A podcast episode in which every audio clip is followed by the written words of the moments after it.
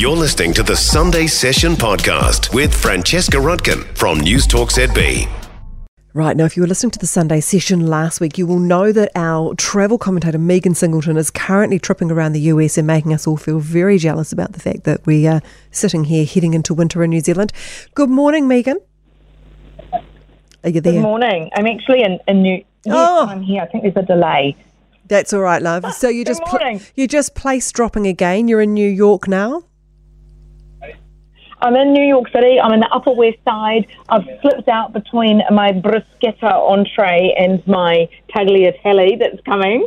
Um, and I thought I'd find a little quiet spot to talk to you. And I happen to be in front of the 74th fire engine station, and they've just put their doors up. So there we go. Any we'll see what happens. Any minute, the sirens are going to go off.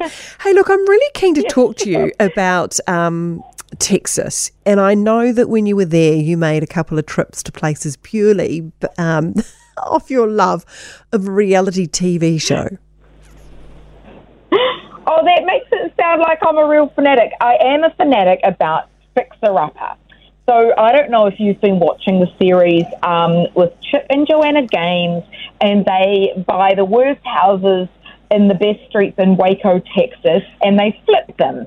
So the premise of the whole show is that they take a couple around or a pe- person, whatever, and they look at three properties, and then the person chooses one nasty old dunger, and then um, Joanna does her French country sort of um, rustic chic designs, and Chip is her husband and the builder and does the demolition, and, and they're a great couple. Well, anyway, they've got this massive empire now in Waco, and so Waco, Texas, for people of a certain age, uh, we think a bit, yeah, of that horrendous. Um, you know, cult and 30 years ago. It ended Yes. in a dreadful fire. And in fact, we, we did go out to David Koresh's church because it still exists, and I can tell you about that another time.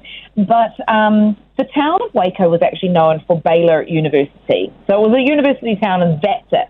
And honestly, there are still houses that are dungy and run down, and there's plenty more scope for people like Chip and Joanna Gaines to come in there and do that. But anyway, all that to say, I found one of their houses that they'd flipped on series three of their show that you can rent online on Airbnb, and I rented it and I stayed in it for a night.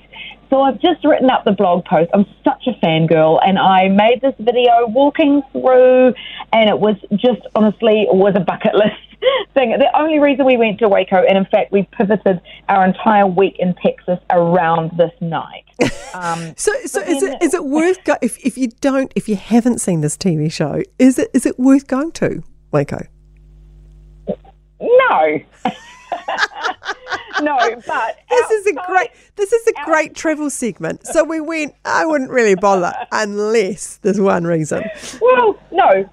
Look, if you're a fan, and so they've now developed this whole empire called Magnolia Marketplace, and they they built this around a couple of old silos that they've preserved in Waco, and now you've got a homeware store and her Joanna's cupcake shop and a cafe, and um, she sells antiques and she sells so much stuff. I mean, it is honestly, it's a very crate and barrel if, if people know American sort of stores, crate and barrel and pottery barn. That's her kind of style. Uh, it's her own brands now. And um, honestly, the lines are out the street. They, they employ 750 people in Waco, Texas, just to run this empire that they have. Um, and then there's a restaurant that's about two k's away from that that we also went to and had um, biscuits and gravy and do all that Texas kind of food that we had to try. So I was utterly in my element. Um, but if you're not a fan, no, you wouldn't go to Waco. It's, it's a stop between Dallas and Austin. That's about it. Is the food good?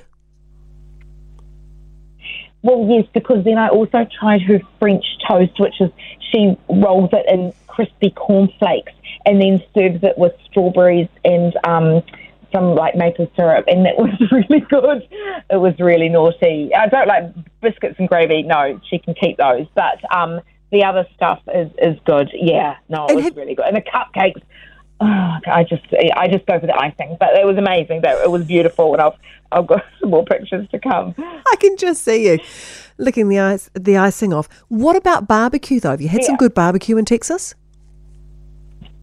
I haven't had good barbecue. I've had barbecue, and I went in Austin. I went to a place called Terry Black's, and it was really highly rated. I spent an absolute fortune, something like ninety-two US dollars for my husband and I to have a few slices of barbecued meat and a little side of mac and cheese and a coleslaw and a beer each, and it was utterly eye-wateringly mm. expensive for just average, honestly, just average food. Yeah, I mean, you know, people go there. This particular place is highly rated, and if you like barbecue, you have to go there. But I just think I don't love it. Ninety-two dollars US worth. No. Yeah. Well, you've told me before, you know, the best thing to do is to, you know, you, you don't want to spend the entire time eating bad burgers, and the best thing to do is to talk to the locals and find the, which is a really good Yes. tip wherever you're going, isn't it, um, at the moment, especially with the exchange rate?